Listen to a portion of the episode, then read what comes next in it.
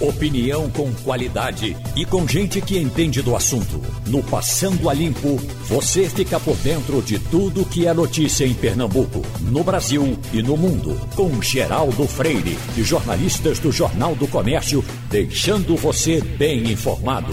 Passando a Limpo. Eita, chegamos à última semana do primeiro mês de 2021, janeiro. Hoje, dia 25, segunda-feira. O Passando a Limpo começa e tem na bancada Eliane Cantanhede, Wagner Gomes, Ivanildo Sampaio, Jamildo Melo.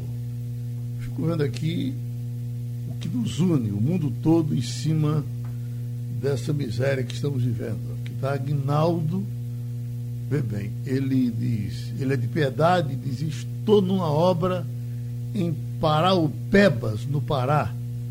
A cidade aqui está fechada devido à Covid-19. Aí você sai de lá, vai para outra parte do mundo, vê aqui, ó. Polícia prende 100 na Holanda após protesto contra o lockdown. E não é uma coisa leve, não. Foi com carro jogando água e, e etc. e tal. Não é que o governo queira fazer, isso aqui não é uma região de, de opressão, é, é de gente é, de convivência pacífica, mas são as dificuldades que se tem realmente nessas horas. Né, da, do puxa para lá, puxa para cá, e aí a polícia teve que enfrentar dessa forma. Foi em Amsterdã. A polícia holandesa usou canhões de água, cães e policiais para dispensar um protesto no centro de Amsterdã ontem contra as restrições do lockdown adotado por causa do coronavírus. Mais de 100 pessoas foram detidas por atirar pedras e fogos de artifício contra as forças de segurança. Veja como é difícil, né, Geraldo, a situação, porque não é só em Amsterdã que tem protesto, né? Em várias partes do mundo. Inclusive, semana passada Alemanha, tivemos. Com toda aquela disciplina, com, com Angela Merkel tratando com, com uma mão, com o carinho de, de, uhum. de, mãe da pátria, né? Exatamente. Tendo problema. É né? difícil conciliar os interesses, né? Os interesses da economia e os interesses da saúde pública neste momento. Tem protestos em todas as partes do mundo. Tivemos aqui em São Paulo também, semana passada, os, os proprietários de bares e restaurantes foram às ruas também protestar contra o governo pelas novas medidas né, de restrição de circulação de pessoas no estado de São Paulo. Enfim, todos reclamam. Reclamam aqueles que estão doentes ou aqueles que correm riscos, porque tem algumas comorbidades, reclamam aqueles também que querem manter seus negócios funcionando. E no meio disso tudo tem os governos que precisam conciliar todos os interesses, claro, pensando sempre no bem comum, que é a saúde de todos. Jamildo Melo, e, e, e, a sua segunda pátria, Nova Zelândia, eh, teve problema? Continua eh, dominando a situação? Eh, falaram no, no, numa volta de algumas de alguns contaminados por lá. Você acompanhou? É, bom dia, Geraldo. Bom dia, colegas de bancada. Bom dia, ouvintes. Me permita, antes de, de abordar o tema, mandar um abraço aqui para uma fã sua, que eu tive a oportunidade de conversar esse final de semana, tá Dalva Brito. Dalva Brito. Moradora do Rosarinho, deve estar, sua fã demais, deve estar nos ouvindo agora. Poder mandar um abraço para ela. Então, um abraço para ela e deixa eu ver aqui, por gentileza, Jamildo, que também, aproveitando essa brecha, e passar um recado que o doutor Bosco recebeu da família do farmacêutico Arquimedes, uh, para anunciar a missa de sétimo dia. Nós lamentamos demais a morte dele semana passada e é, vem aqui esse, esse recado. A família de Arquimedes solicitou que informasse o local e hora da missa de sétimo dia, a se realizar no dia 26, portanto vai ser amanhã, na Igreja do Perpétuo Socorro, no bairro da Madalena, às 19h30. Essa Igreja do Perpétuo Socorro, ela fica ali bem quase é, bem perto do Mercado da Madalena. Uma igrejazinha da Ampla, por ali, né? Sim, sim, sim. Sabe de, sei, perto daquela sei, praça. Sim. Fica por trás do hospital, aquele hospital de Ávila, não é isso? De Ávila, fica melhor localizado. Exato. Então, é, para os amigos que tiverem tempo de comparecer, acho que até deve, ser, deve ter restrição, não vão superlotar a igreja, é, mas é, é essa informação. A igreja do Perpétuo Socorro, não sabia o nome dela, estou sabendo agora, às sete e meia da noite, a missa de Arquimedes, que farmacêutico, foi bom colaborador aqui do, do nosso programa, do debate das 11 horas, além de escritor de livros de, de medicina diversos, inclusive um sobre fitoterapia, com pesquisas feitas em plantas medicinais do estado de Pernambuco. Tá, Geral, Oi. Então, retomando. Sim. É, o que eu tenho lido é que a Nova Zelândia, como conseguiu fazer o dever de casa, ela voltou praticamente à normalidade e está a economia funcionando né, normalmente porque fez o que tinha que fazer, que era isolar, vacinar, inclusive a sobra das vacinas que eles encomendaram estavam fazendo doação para países menos é, afortunados. Mas o que está chamando mais atenção no momento é Israel, que já teve 40% da população contemplada né, com, a, com a vacinação e as últimas informações dão conta que caíram 60% das hospitalizações de idosos desde o início da pandemia, cerca de três semanas quando começaram a vacinar. Ou seja, se você seguir a racionalidade, se você vacinar, a economia pode voltar ao normal e todo mundo tem uma vida, né? É, não vai ser igual como era antes, mas tem uma vida mais tranquila em relação a essa, essa pandemia.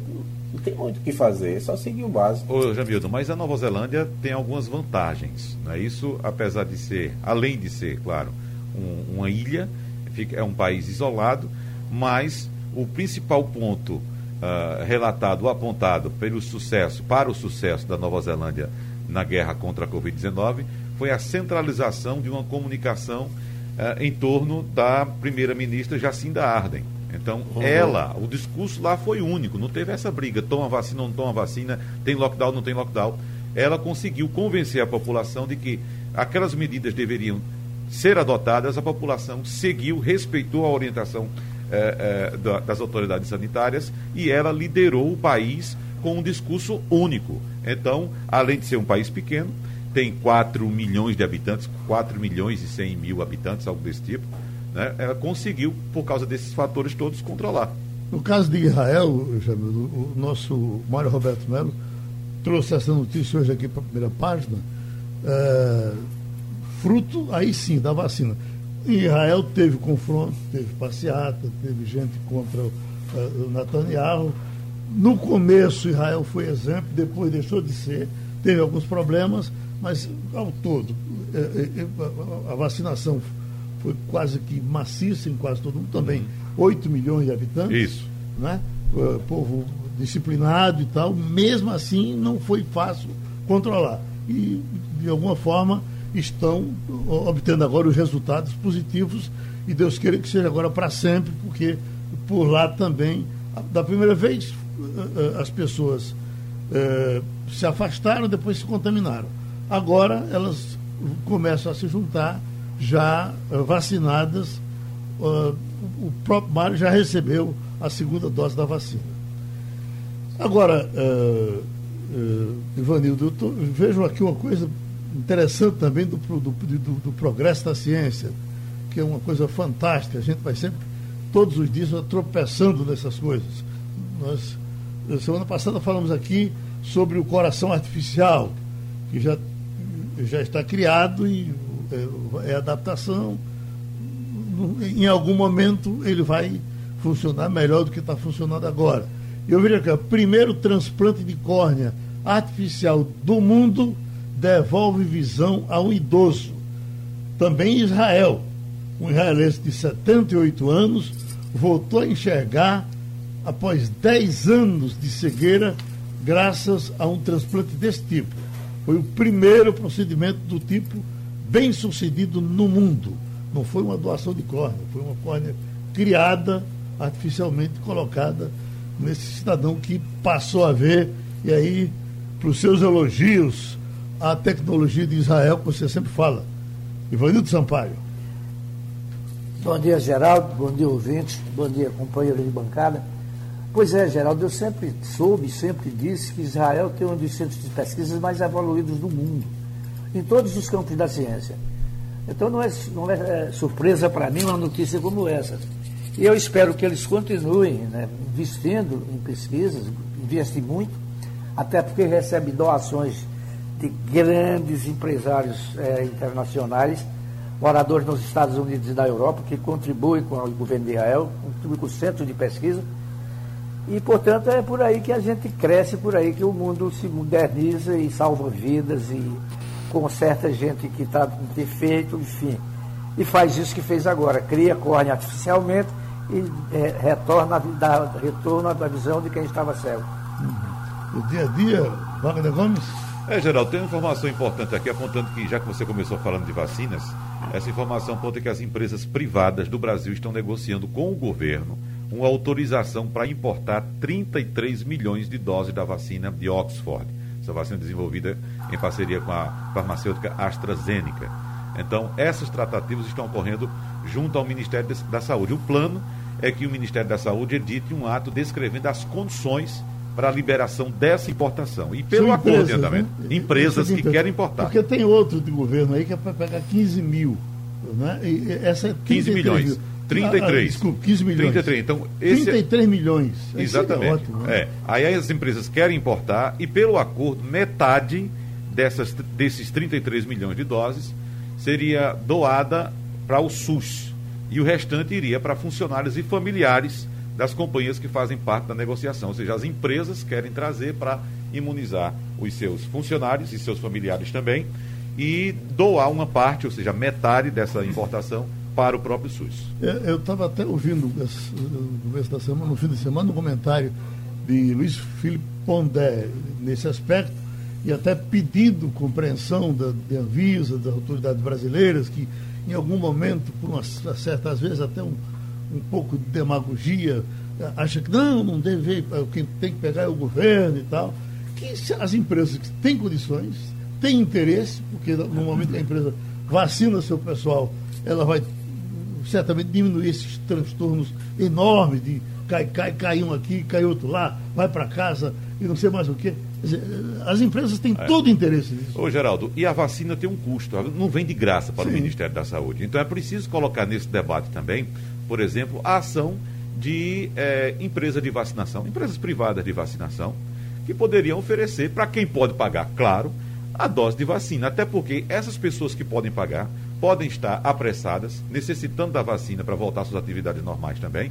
E, de certa forma, desa... de certa forma não, com certeza, desafogaria também o SUS. Sim. Porque o SUS vai trazer a vacina, e claro, eu acho que o SUS deveria disponibilizar, ou deve disponibilizar, como vai disponibilizar, para todos, né? Mas nesse caso, já que pode haver essa possibilidade, tanto de as empresas importarem a vacina, quanto as próprias empresas de vacinação privadas oferecerem a vacina para um público que pode pagar, pode necessita pagar, isso acabaria desafogando o SUS.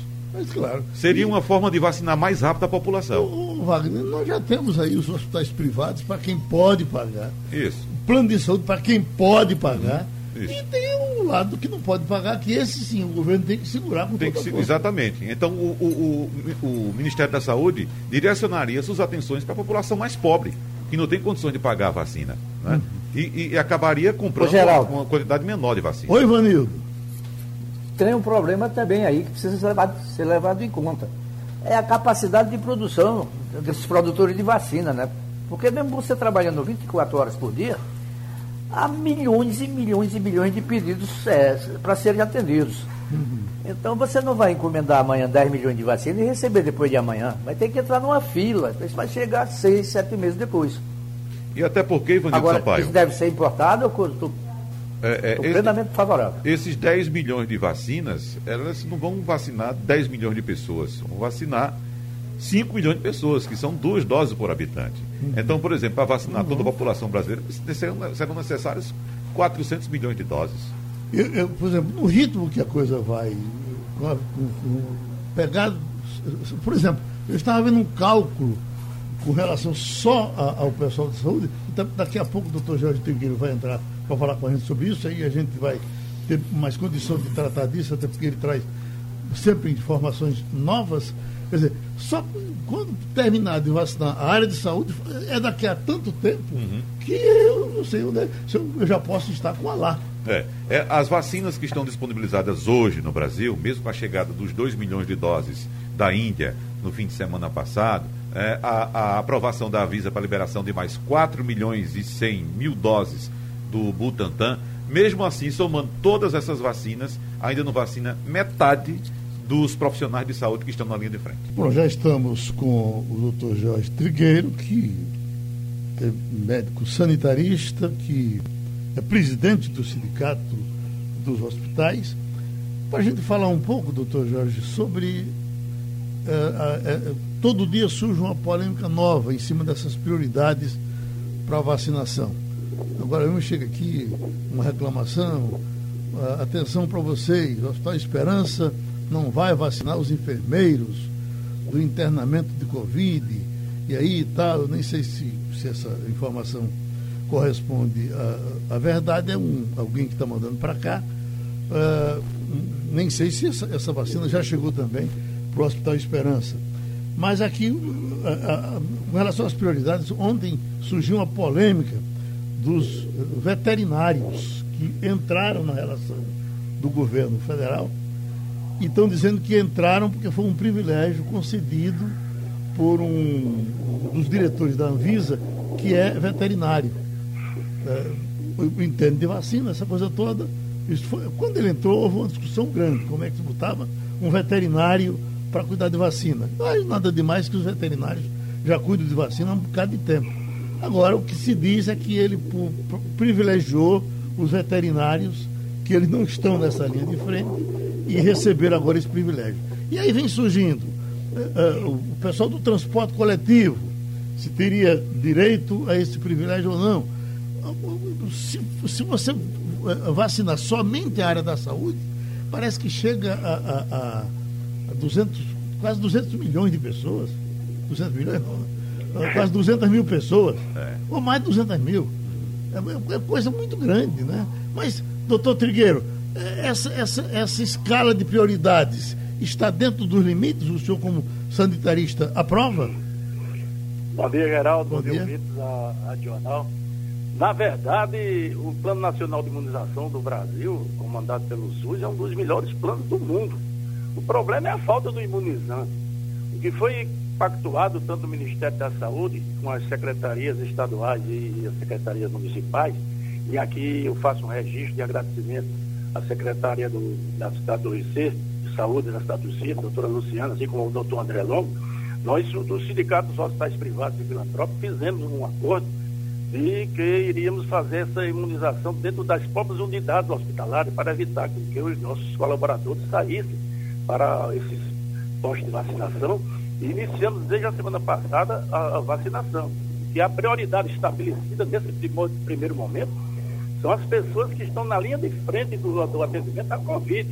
Se houvesse vacina para todo mundo, lógico que vai entrar todo mundo. Quando gente fez a vacina do H1N1, chegamos a previsão que queria vacinar 80 milhões de pessoas, chegamos a 88 milhões, porque tinha vacina disponível. Agora mesmo as grandes empresas, elas estão é, fazendo um acordo com o Ministério da Saúde para importar 33 milhões de vacinas da Pfizer. As grandes empresas, Ambev, Vale, é, Petrobras, para imunizar os, inicialmente seria para os seus trabalhadores, seus funcionários, mas fizeram um pacto não dá ao SUS. E o SUS vai distribuir isso. Quer dizer, nós temos que chegar, a previsão de chegar até o final do ano, se chegar pelo menos 70% da população, 120 milhões de habitantes, seria o ideal. A prioridade de caminhoneiro, de veterinário, de médicos, esses vão ser todos vacinados se tiverem imunizados. A questão do Sua Esperança não é bem verdade, está pactuado. Hoje mesmo eles estão vacinando, desde a semana passada, os hospitais o da Unimed, o, hoje começa o Memorial, o São Marcos, Maria Lucinda, o Alberto Seide. Os profissionais que estão na linha de frente, eles estão sendo imunizados. A esperança está dentro da programação. Provavelmente essa semana toda a rede Dó, que começou hoje com o Memorial São José, vai ser vacinada. Não são os enfermeiros que não vão ser vacinados. Todos os profissionais, enfermeiros, médicos, é, fonoaudiólogos, fisioterapeutas que estão nas unidades de internação de Covid e que estão é, nas UTIs de Covid, nas emergências de Covid, esses terão a primeira prioridade. Eu acredito que tendo imunizante, todo mundo vai ser vacinado. Agora... Doutor Jorge, é, é, só na área de saúde, no Brasil todo, uma, uma estimativa, nós teremos que ter quantas vacinas para atender a área de saúde do Brasil? A área de saúde do Brasil é uma das áreas que mais empregam no, no, país, fora a construção civil. Ele emprega, só aqui no Recife mesmo nós temos mais de 33 mil profissionais de saúde. No, no, que tem 400 mil funcionários no Sudeste. Então são vários. Para cada leito que você abre no hospital, você precisa de 5 a 8 funcionários. É diferente de uma grande indústria. Você tem assim, um hospital de 100 leitos, eu tenho que ter no menos 600, 800 funcionários. Você abre uma indústria, uma fábrica de automóvel, com 200 funcionários, você bota ela para funcionar. Então, é uma área que dá muito emprego. Então, a necessidade inicial, e vai ter para todos os profissionais de saúde, assim, depois chegando os imunizantes. Chegaram ontem mais uma quantidade agora da AstraZeneca, 2 milhões para o país todo, aqui para Pernambuco vai chegar a 80 mil mais vacinas, com as 240 que a gente já tinha. O estado do interior todo já está sendo vacinado. Nós fizemos esse acordo com a Secretaria de Saúde estadual, o doutor André Longo, é, é, é para priorizar também os hospitais privados, também do interior estão sendo feitos, também o público está sendo feito. Então, o problema é a falta do imunizante. Nós deixamos o, cair né, né, nessa, nessa esparrela, entramos nessa pandemia com a, a China ainda produzindo 80% a 90% dos insumos. Então, o, o, o, fato ativo do imunizante está para chegar. Agora, a, a, o tem condições de desenvolver a Fiocruz tem condições de, de, fazer aqui, vazar, se tiver o, o fator ativo que estão esperando chegar aqui. Então, a questão é de, realmente não é de, de, de, priorizar ou discriminar alguém quer que seja, por falta de vacina.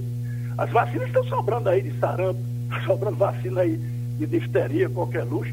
As pessoas estão em campanha porque a meta sempre vai vacinar 70%, 80%. Esse ano chegou a 50% em algumas é, prevenção de algumas doenças. Mas, na verdade, o esforço está sendo grande agora. O que acontece é que pessoas estão furando a fila. Isso é verdade. Muita gente, temos notícias na Paraíba, temos notícias em outros locais que as pessoas estão priorizando, estão furando fila, pessoas que não estão na linha de frente, como aconteceu aqui na cidade de Jupi, fotógrafo, secretário de saúde. Eu não sei, faz quase uma semana que está sendo vacinado. Eu não me vacinei, nem vou me vacinar, nem vou furar fila. Eu estou numa faixa de, de, de, de, de prioridade. Sou médico, tenho mais de 70 anos, então eu poderia estar furando a fila, não vou furar assim. Então a consciência tem que estar dentro das instituições.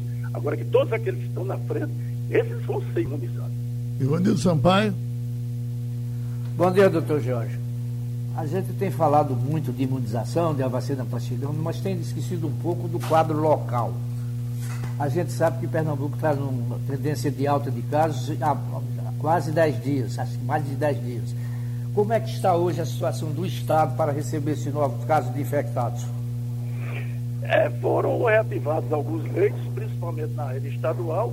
Você veja que provavelmente, mesmo que a taxa de ocupação esteja acima de 80, 81, 82, a, o próprio Alfa estava com a taxa elevada, recebeu paciente de Manaus, está recebendo paciente de Manaus, como também outros hospitais aqui. Então, nós estamos até ajudando os outros estados. A taxa é alta, mas os casos é é, é, é, de gravidade parece que tem diminuído, embora essas novas variantes tenham uma transmissibilidade maior, mas o agravamento, talvez pela experiência das equipes, em fazer a internação imediata, o tratamento precoce, não com aqueles, aqueles medicamentos não comprovados, não, o tratamento recomendado pela ciência. Então tem diminuído o agravamento, mas está elevando. A gente está vendo os hospitais privados também, aumentou muito a, a internação porque vem a gente vem dizendo isso desde o início, as pessoas não estão obedecendo o distanciamento físico, não estão usando máscara, não estão higienizando as mãos, algumas vezes até por própria falta de água na sua residência, que é outro fator é, é determinante para a, a, disseminação da, da, pandemia. Mas o que acontece é, parece que o pessoal não está vendo o, o, que está acontecendo. Se você abrir mesmo as pressas, abrir é uma questão muito, muito interessante é a questão dos bares e restaurantes. As pessoas se prepararam, têm condições de, de fazer o atendimento, eles estão prontos para receber os seus clientes. Estão mais seguros do que você ver os ônibus lotados, metrô lotado, o pessoal nas feiras, tudo sem obedecer, e não tem como fazer um controle na educação, não sei. Realmente a gente tem notado, que eu disse desde o início, praticamente ele não saiu da primeira onda. Teve um pouco de um decreto em, em, em agosto, setembro, depois voltou, voltou acelerado mesmo. Hoje nós estamos com taxa de ocupação elevadíssima dentro dos hospitais privados. Tem Márcio aqui, de Abreu Lima, está perguntando, E os profissionais de limpeza dos hospitais estão nessa lista de prioridades? Certamente sim, né, doutor? Sim, sim, sim. O pessoal que está de frente, o pessoal da higienização e limpeza, o pessoal da nutrição, o, o pessoal tá, que tem que estar tá dentro das unidades, dentro da ala, dentro do UTI, dentro da ala, quando tem Covid, os porteiros, os maqueiros. Hoje mesmo já começou a vacinação do SAMU. Quer dizer, uma pessoa que está de frente não tinha entrado na prioridade. Por quê? Porque chegou mais imunizado. Eles estão de frente, mas também eles têm equipamento de proteção individual específico para esses atendimentos. Mas hoje o SAMU está sendo vacinado. Então esperamos que siga esses 33 milhões da Pfizer. Chegar mais vacinas que estão prometendo aí da Coronavac, chega da AstraZeneca, se a gente chegar a 100 milhões, 200 milhões, principalmente essa da AstraZeneca que diz você toma, pode passar até três vezes para tomar a segunda dose, porque o problema é esse, chega a 270, 240 mil vacinas para cá, mas só é a metade que vai usar, porque a outra metade tem que ser a segunda dose da Coronavac. O que precisa realmente é, é a produção de vacina. Wagner Gomes. Doutor Jorge Trigueiro, é, tem uma discussão que já começou aqui no Brasil de forma um tanto incipiente, mas que deve tomar um pouco de corpo pelos próximos dias. É, espelhado muito numa decisão tomada pela Indonésia, um importante país asiático, que, ao contrário de muitos outros países, ou de praticamente todos, pretende imunizar primeiro a população economicamente ativa, em vez dos idosos, em parte porque não possui, segundo o governo asiático, o governo a, a da Indonésia, não possui dados suficientes de ensaios clínicos sobre a eficácia da Coronavac, que é a vacina utilizada lá, em idosos. A vacinação já começou no último dia 13, nós estávamos falando aqui, é, doutor George, antes do senhor entrar no ar, inclusive de dois países que tiveram bastante sucesso no controle da Covid-19. Foram Nova Zelândia e também Israel. Mas são países de uma população bastante pequena. Alguém pode dizer, e a Indonésia? Bom, a Indonésia tem 280 milhões de habitantes e o governo pretende imunizar dois terços da população o mais rápido possível. Então, essa discussão sobre vacinação de grupos prioritários, incluindo aí nesse caso o prioritário sendo população economicamente ativa. Que, qual a opinião do senhor, doutor Jorge? É a mesma questão que nós fizemos desde o início, né? Ou vai salvar vidas ou vai salvar a economia. Se as pessoas forem vacinar com todo o respeito a, a decisão desse, da Indonésia, mas se você botar a pessoa economicamente ativa, imunizada, eles forem para a rua, eles podem ser portadores, podem ser portador também. E os profissionais de saúde adoecerem, quem vai atender as pessoas? Não é querendo defender os profissionais de saúde, não, mas primeiro você tem que dar condições de trabalho às pessoas, aos profissionais que estão atendendo as pessoas doentes. A economia vai funcionar, os hospitais vão fechar, porque os profissionais vão adoecer.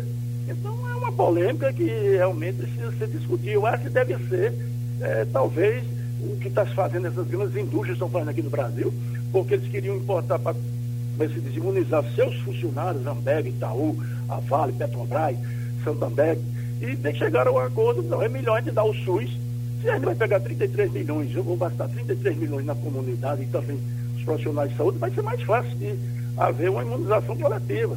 E se chegar o que se pretende chegar, a imunização coletiva, a famosa imunidade de rebanho. E dizem que precisa ter 70% da população imunizada. É uma questão polêmica, é uma questão de decisão. Se eles acham que a economia, no primeiro momento, é mais importante do que a vida dos profissionais de saúde, é uma decisão que realmente eu não tenho como fazer uma avaliação nesse primeiro momento, porque não conheço bem a realidade da Indonésia. O nosso abraço e o nosso agradecimento ao doutor Jorge Trigueiro.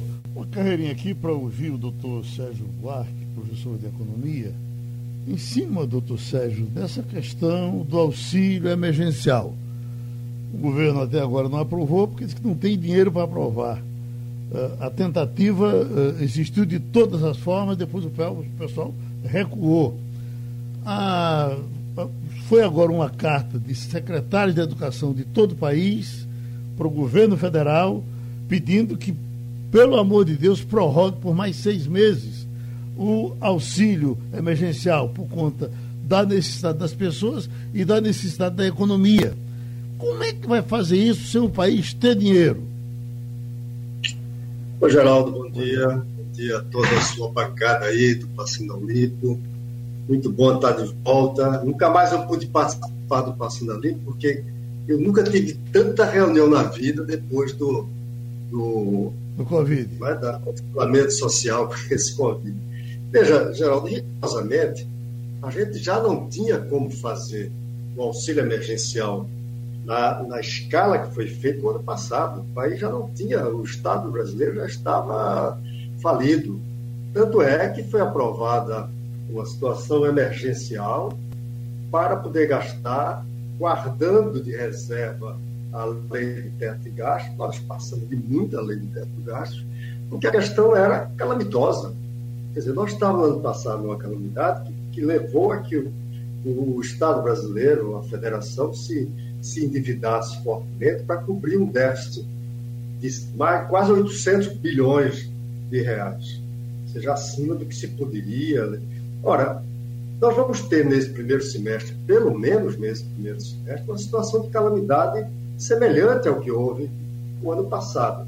Estamos mais apertados do ponto de vista fiscal do que o ano passado, mas também não podemos deixar, não podemos deixar a alternativa de soltar a economia e com isso gerar uma explosão maior ainda né, da, da calamidade em termos de em termos sanitários, vamos ter que nos endividar mais ainda. Quando a pessoa ou a família não tem dinheiro e precisa gastar, se puder, se endivida. A União pode se endividar. Tem riscos? Tem. Pode ter risco de ter que levar uma situação de insolvência. Agora, diante da calamidade emergencial que nós temos agora, nesse primeiro semestre, tudo que eu ouvi até agora no Passando a Limpo mostra que esse primeiro semestre as vacinas vão ser bem poucas, não vai dar para ter redução do, do, do número de casos. É, vamos, ter que ser, vamos ter que ter novos ciclos de isolamento social, porque, inclusive, com essa nova cepa que está aí, pode ser que a irradiação, a propagação aumente. Então, só tem uma alternativa: é se endividar mais. Uh, é Jamil do Melo? Pública. Jamil do Melo? Isso. Obrigado, Geraldo. É, na verdade, é, a solicitação foi feita ao Congresso, né? porque quem precisa fazer essa autorização é o Congresso. Só que a gente tem aí, no meio do, de um recesso, eles teriam que fazer autoconvocação e até ninguém sabe que forças vão controlar a Câmara e, e o próprio Senado. Baleia Rossi ou, ou o Arthur Lira. É, de onde viria? É a, é a questão principal. E se haveria boa vontade política. Bolsonaro tem o maior interesse, porque já estava relacionado à queda de popularidade dele e o fim aí do, do é, da ajuda.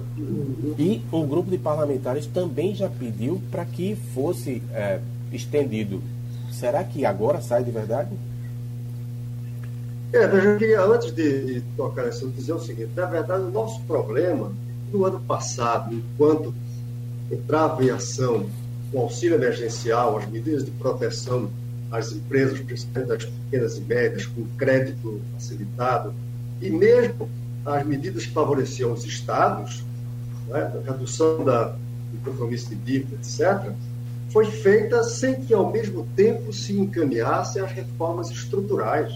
As reformas estruturais estão na mesa do Congresso, na pauta do Congresso, e não entram em discussão e aprovação. Pelo menos uma delas é fundamental, que é a reforma administrativa, que cria um gatilho de redução de despesas primárias e obrigatórias, no caso de avançar com o risco de romper o teto de gasto. Não foi feito nada, não foram feitas privatizações que poderia aliviar o caixa do governo. Então, as reformas estruturais foram jogadas para frente. Quando o que acontece, a gente chega à emergência, a gente só fez acumular dificuldades fiscais. Então, ao longo do ano passado, a gente aumentou as necessidades fiscais. Fechamos o ano com a dívida de cerca de 100% do PIB, que é um limite complicado para um país como o Brasil. Já houve evasão de divisas, então o dólar, de repente, sobe. E um detalhe adicional: a, a, a, o aumento do auxílio emergencial provocou inflação, principalmente a inflação, o que mais pesa no bolso da população, que é a inflação de produtos alimentares. Então, esse é o problema, é que a gente está sempre correndo atrás das emergências, a gente não faz o estrutural. Então, o Congresso, do meu ponto de vista, eu acho que vai aprovar o auxílio emergencial. Porque não tem alternativa, mesmo seja o Baleia Rossi, que é um cara mais é, fiscalista, tem mais cuidado com a questão fiscal, não pode escapar da situação que a gente vai viver uma emergência. Esse primeiro semestre é uma situação de emergência que em alguns casos pode ser até mais acentuado do que foi o, o, segundo semestre do ano passado. Tanto é que houve um relaxamento enorme no segundo semestre. Então, diante dessa calamidade, eu não vejo alternativa. Tem que ser o Estado a atuar. Tem uma preocupação fiscal tão grande quanto o Baleia Rossi, mas eu defendo que, nesse momento, a emergência obriga ter uma ação do Estado, que vai se endividar mais ainda, que vai criar algum componente de instabilidade, que vai correr o risco de insolvência e, portanto, lá na frente, ter um desmonte da crise que leva à estagnação, inflação, descontrole também de divisas, mas é a única alternativa que a gente tem na emergência. o problema agradece. do brasileiro é que a gente só cuida das emergências, a gente não cria ações estruturais que nos prepare para algumas emergências. Quando chegar as emergências, a gente entra em pânico e tem que fazer um jogo de ação emergencial. Muito obrigado pela contribuição do economista Sérgio Buarque, com Eliane Cantanhede, Jamildo Melo, Ivanildo Sampaio e Wagner Gomes. Bom dia, Eliane Cantanhede. Bom dia, Eliane, tudo bem com você? Bom dia, bom dia a todos, bom dia, ouvintes. Eliane, o ano de 2021 já trouxe duas pesquisas de avaliação do governo Jair Bolsonaro, uma delas encomendada pela XP Investimentos, pelo Instituto IPESP, e a outra do Datafolha. E as duas mostram uma queda considerável na avaliação positiva do presidente Jair Bolsonaro. Bom, a gente conversava inclusive agora, Eliane, com o economista Sérgio Buarque, professor de economia também, falando a respeito da questão da economia para os próximos meses e os próximos anos também. E a gente sabe muito bem que essa queda na popularidade do presidente se deu tanto pela questão como pela opção que o, o presidente fez eh, de gestão da crise da pandemia, essa tragédia que a gente está acompanhando, e também pelo fim do auxílio emergencial. Eu confesso a você que até esperava que essa queda fosse um pouco mais para frente, mas já no início do ano, o brasileiro, que depende do auxílio emergencial, claro, já mostrou ao presidente que para ele manter a popularidade em alta, vai ter que reeditar o auxílio emergencial ou algo parecido, Eliane. O governo pretende caminhar nesse sentido nesse ano ou não? É, essa é uma excelente pergunta, porque o que estava sustentando a popularidade do presidente agora é que as duas coisas se equilibravam. Ele perdia pontos pela péssima gestão da pandemia, agora das vacinas, mas ele tinha um anteparo que era o auxílio emergencial. Sem o auxílio emergencial, que acabou em 31 de dezembro, ele ficou sem nada. Então, o, em vez de ter é, uma balança, um equilíbrio, ele foi todo, todo o equilíbrio foi para o lado da crítica. Agora, o curioso é que a perda de popularidade dele não é, é maciçamente em quem, entre aqueles que precisavam usavam auxílio.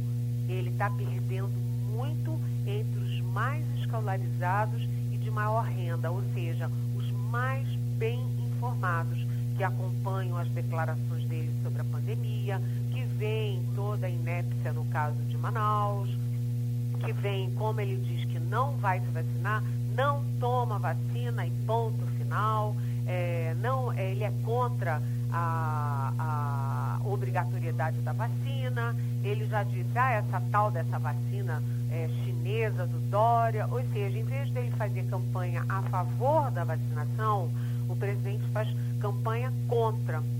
Então, a do Bolsonaro nas pesquisas é principalmente entre aqueles que têm mais informação. E isso é preocupante, porque esses é que decantam para as outras faixas é, de opinião pública. E a gente já viu, né? Sábado já teve manifestação de entidades ligadas à esquerda e domingo de entidades ligadas à direita. E essa pressão toda é, cai em cima do governo. O Palácio do Planalto se mexe, todo mundo correndo para lá e para cá para tentar corrigir os erros do Bolsonaro. O Bolsonaro erra e eles quebram a cabeça para ver como é que dão jeito nisso. E diretamente é, no caso da, do auxílio emergencial. Na verdade, é, essa é a grande discussão de Brasília, o auxílio emergencial. É uma questão que vai para que é muito dentro do executivo, do judiciário e agora vai ser o principal debate nessa reta final da disputa pela presidência da Câmara e do Senado. Porque você tem a questão social, porque são milhões de famílias que ficam sem ter o que comer, sem renda nenhuma. Né? Segundo, é uma questão econômica, porque os empresários, investidores estão de olho no ajuste fiscal, não querem explodir a conta, as contas públicas. E a terceira questão é a questão é, de governo política, porque o Paulo Guedes está é, preocupado com a explosão das contas e o Bolsonaro está preocupado com a erosão da popularidade dele. Então é um conjunto de forças trabalhando, cada uma puxando para um lado, e ah, se eu tivesse que apostar, algum tipo de solução vai ter que ter ou um novo auxílio emergencial ou alguma mudança no Bolsa Família. Mas ficar do jeito que está, não vai ficar, porque o Bolsonaro pensa número um nele, número dois nele, número três na reeleição dele. Jamildo Melo? Eliane, muito bom dia. Eu estava conversando com minha senhora, ela é muito arguta, e ela me fazia uma observação que faz todo sentido. O Brasil ficou para trás entre os países em desenvolvimento. Né? Você veja aí, no caso dos BRICS, a Rússia tem vacina para dar e vender, a China tem vacina para dar e vender, a Índia tem vacina para dar e vender também, só o Brasil e não tem vacina. Obviamente não dá para culpar Bolsonaro porque não faz isso em dois anos, muito menos em quatro anos. Mas a pandemia acabou deixando em evidência a política externa dele, não é isso? Bem, Jamilda, a primeira coisa é que a gente concorda plenamente que a senhora, sua esposa, é realmente muito arguta, né? Brilhante a sua esposa. Agora, é, foi uma boa lembrança. Você sabe que eu não tinha me ocorrido isso. Além do Brasil, só a África do Sul é que não tem vacina dos BRICS, né? Todos os outros têm a própria vacina. E o Brasil tem institutos fantásticos. A gente está falando só de Butantan e de Fiocruz, que são os maiores produtores da América Latina, mas você tem outros institutos de saúde pública, é, por exemplo, na Amazônia, que são institutos muito, muito reconhecidos internacionalmente. É, e a gente também, é, a gente, a, a, produção de vacinas no Brasil é fantástica. A nossa capacidade de vacinar, isso tem sido dito é, exaustivamente. O nosso SUS, nós temos grandes é, vantagens quando você fala de saúde pública. A questão da saúde pública no Brasil é a desigualdade social, a desigualdade econômica entre regiões, entre pessoas, entre é, famílias e também a, a falta de investimentos em ciência e tecnologia, o que agravou muito, né? Você disse, não é uma culpa do Bolsonaro, porque isso poderia estar sendo é, providenciada a capacidade de fazer a própria vacina, de ter a própria, é, o próprio projeto de vacinas, não é uma responsabilidade do Bolsonaro, é uma coisa é, de, é, de tradição, né? Mas, de qualquer forma, não custa lembrar que se houve um, um dos, dos uh, pontos espancados pela gestão Bolsonaro foi ciência e tecnologia. E agora a gente depende de insumos da Índia e da China, que são os maiores produtores de vacina do mundo, maiores produtores de insumos farmacêuticos do mundo, e com quem a gente vive as duas, né? Ivanildo Sampaio. Bom dia, Eliane. A gente tem falado muito das questões de saúde, da vacina, da falta de vacina, e tem esquecido que nós não temos também ministro da Educação. Nós, é, ontem, nas provas do Enem, houve uma abstenção de 55%. E a maioria dos alunos que foram fazer provas não tinham sala para isso. Como é que se tolera uma, uma, uma, situação dessa sem nenhuma providência? O aluno é que vai pagar porque ele chega para fazer a prova e não pode entrar na sala porque a sala está lotada? Que situação nós vamos. Como é que nós vamos resolver esse problema? Quem foram os quatro ministros da educação do Bolsonaro? O Vélez Rodrigues, que mal falava é, português, né? Ele era estrangeiro, mal falava português, que não tinha controle de nada e que não entendia nada. O segundo era o, aquele Abraham Weintraub, que de educação não entendia nada, até porque nem ele tinha educação, né? Ele estava mais preocupado em fazer guerra ideológica. O terceiro foi aquele eu não me lembro mais o nome dele, que não tinha. Teve, Nacotelli. É, o, isso, Decotelli, que era o ministro que tinha é, um currículo, enfim, que parecia um queijo suíço cheio de buraco, que nem chegou a tomar posse. E o quarto é o ministro Milton Ribeiro, que a gente nunca ouve falar desse homem. A gente ouviu falar dele uma vez, ele deu uma única entrevista em que ele disse que é, gay é resultado de família desajustada, ou seja, é na contramão da educação no mundo inteiro, da educação, da psicologia, da psiquiatria, de tudo, né? Ou seja, da ciência. E, é, e agora, nessa questão, como você pode ter um erro desses? É um erro básico de logística, né? Você tem que saber distribuir as vacinas e você tem que distribuir, saber distribuir as salas de aula, né? E, e me parece que o MEC está uma verdadeira bagunça, mas não é prioritário no governo. Prioritário no governo é fazer a guerra ideológica, é levar esse discurso do atraso para as escolas, assim como também na cultura. A gente lembra que o ministério era MEC, Ministério da Educação e da Cultura. E são as duas áreas centrais ali no foco do, dos meninos lá, os filhos do presidente Bolsonaro, querem fazer uma revolução de direita no mundo, sei lá, uma coisa dessas aí, é, uma pirotecnia dessas, e em vez de cuidar da educação, estão cuidando de é, introduzir conceitos, é, sabe, é, destituídos de alguma credibilidade no mundo inteiro para os alunos e professores brasileiros. É, Helena, o seu jornal Estadão traz novamente denúncia com relação a excesso de pagamento a juízes, dessa vez do Mato Grosso do Sul, 262 mil reais retirada mensal para juízes. Uh, isso é uma coisa que se repete e não dá em nada nunca. E fica em poder do Conselho Nacional de Justiça, que no fim se aliança com o pessoal e resolve sem dar em nada.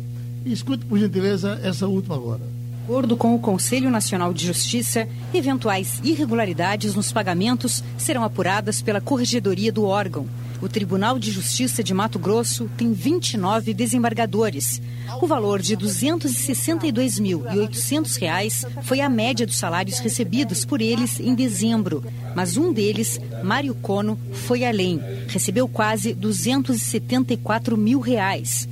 A base salarial para a função no Mato Grosso é de R$ 35.500, mas há vários benefícios que podem aumentar o contra-cheque. Entre outros, auxílio transporte, embora todos disponham de carros com motorista, auxílio pré-escola, auxílio natalidade, auxílio moradia, ajudas de custo, gratificação natalina, serviços extraordinários e substituições eventuais. Atualmente, o teto salarial para o funcionalismo é de R$ 39.300, que é o salário dos ministros do STF. Você vê bem, né? Auxílio transporte para quem tem carro com motorista. E numa área que a gente é, é, é, que, é, era para pensar que é que não pode cometer esse tipo de erro, mas acontece, vai assim em frente e nunca se resolve.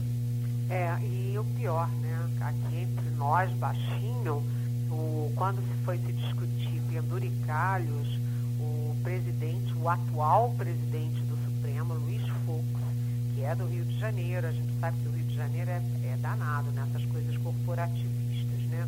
É, o Luiz Fux é, pediu vistas e nunca mais despediu as vistas que ele tinha pedido. Ou seja, o próprio Luiz Fux é, passou a mão nisso aí.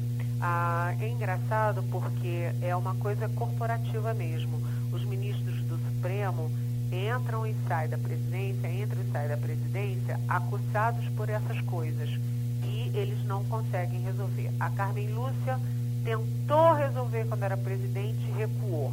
Né? Aí veio o Dias Toffoli, assinou ali com alguma mudança, não fez nada. Agora o Fux é que não vai fazer mesmo, porque ele já teve uma decisão anterior que mostra que ele não vai mexer esse vespeiro. Então, se eles não vão cuidar disso, nós, sociedade, vamos ter que cuidar. Então, as entidades da, do meio jurídico, o legislativo, a, a mídia, e o próprio executivo vão ter que fazer pressão contra isso. Você vê, a gente acabou de falar da ajuda emergencial, milhões de famílias estão sendo lançadas na, na faixa da miséria absoluta por falta de emprego, de renda e agora do auxílio emergencial. Você ter juizinho lá não sei da onde, ganhando 260 mil reais, gente, isso para mim é crime. É crime. E eu acho muito bom você trazer essa pauta para gente aqui hoje, Geraldo, porque o Brasil tem que estar alerta para isso. Nós, cada um de nós estamos pagando. E ao mesmo tempo em que a gente paga para essa gente ter auxílio é, de transporte, tendo carro e motorista, a gente não está cuidando de quem não tem renda para comer e dar comida para os seus filhos. Quer dizer, isso é inaceitável. Eliane, um abraço grande e nos encontraremos depois, tá certo? Beijão. Ok, Eliane Cantanhede falou com a gente e terminou o Passando a Limpo. Opinião com qualidade e com gente que entende do assunto. Passando a Limpo.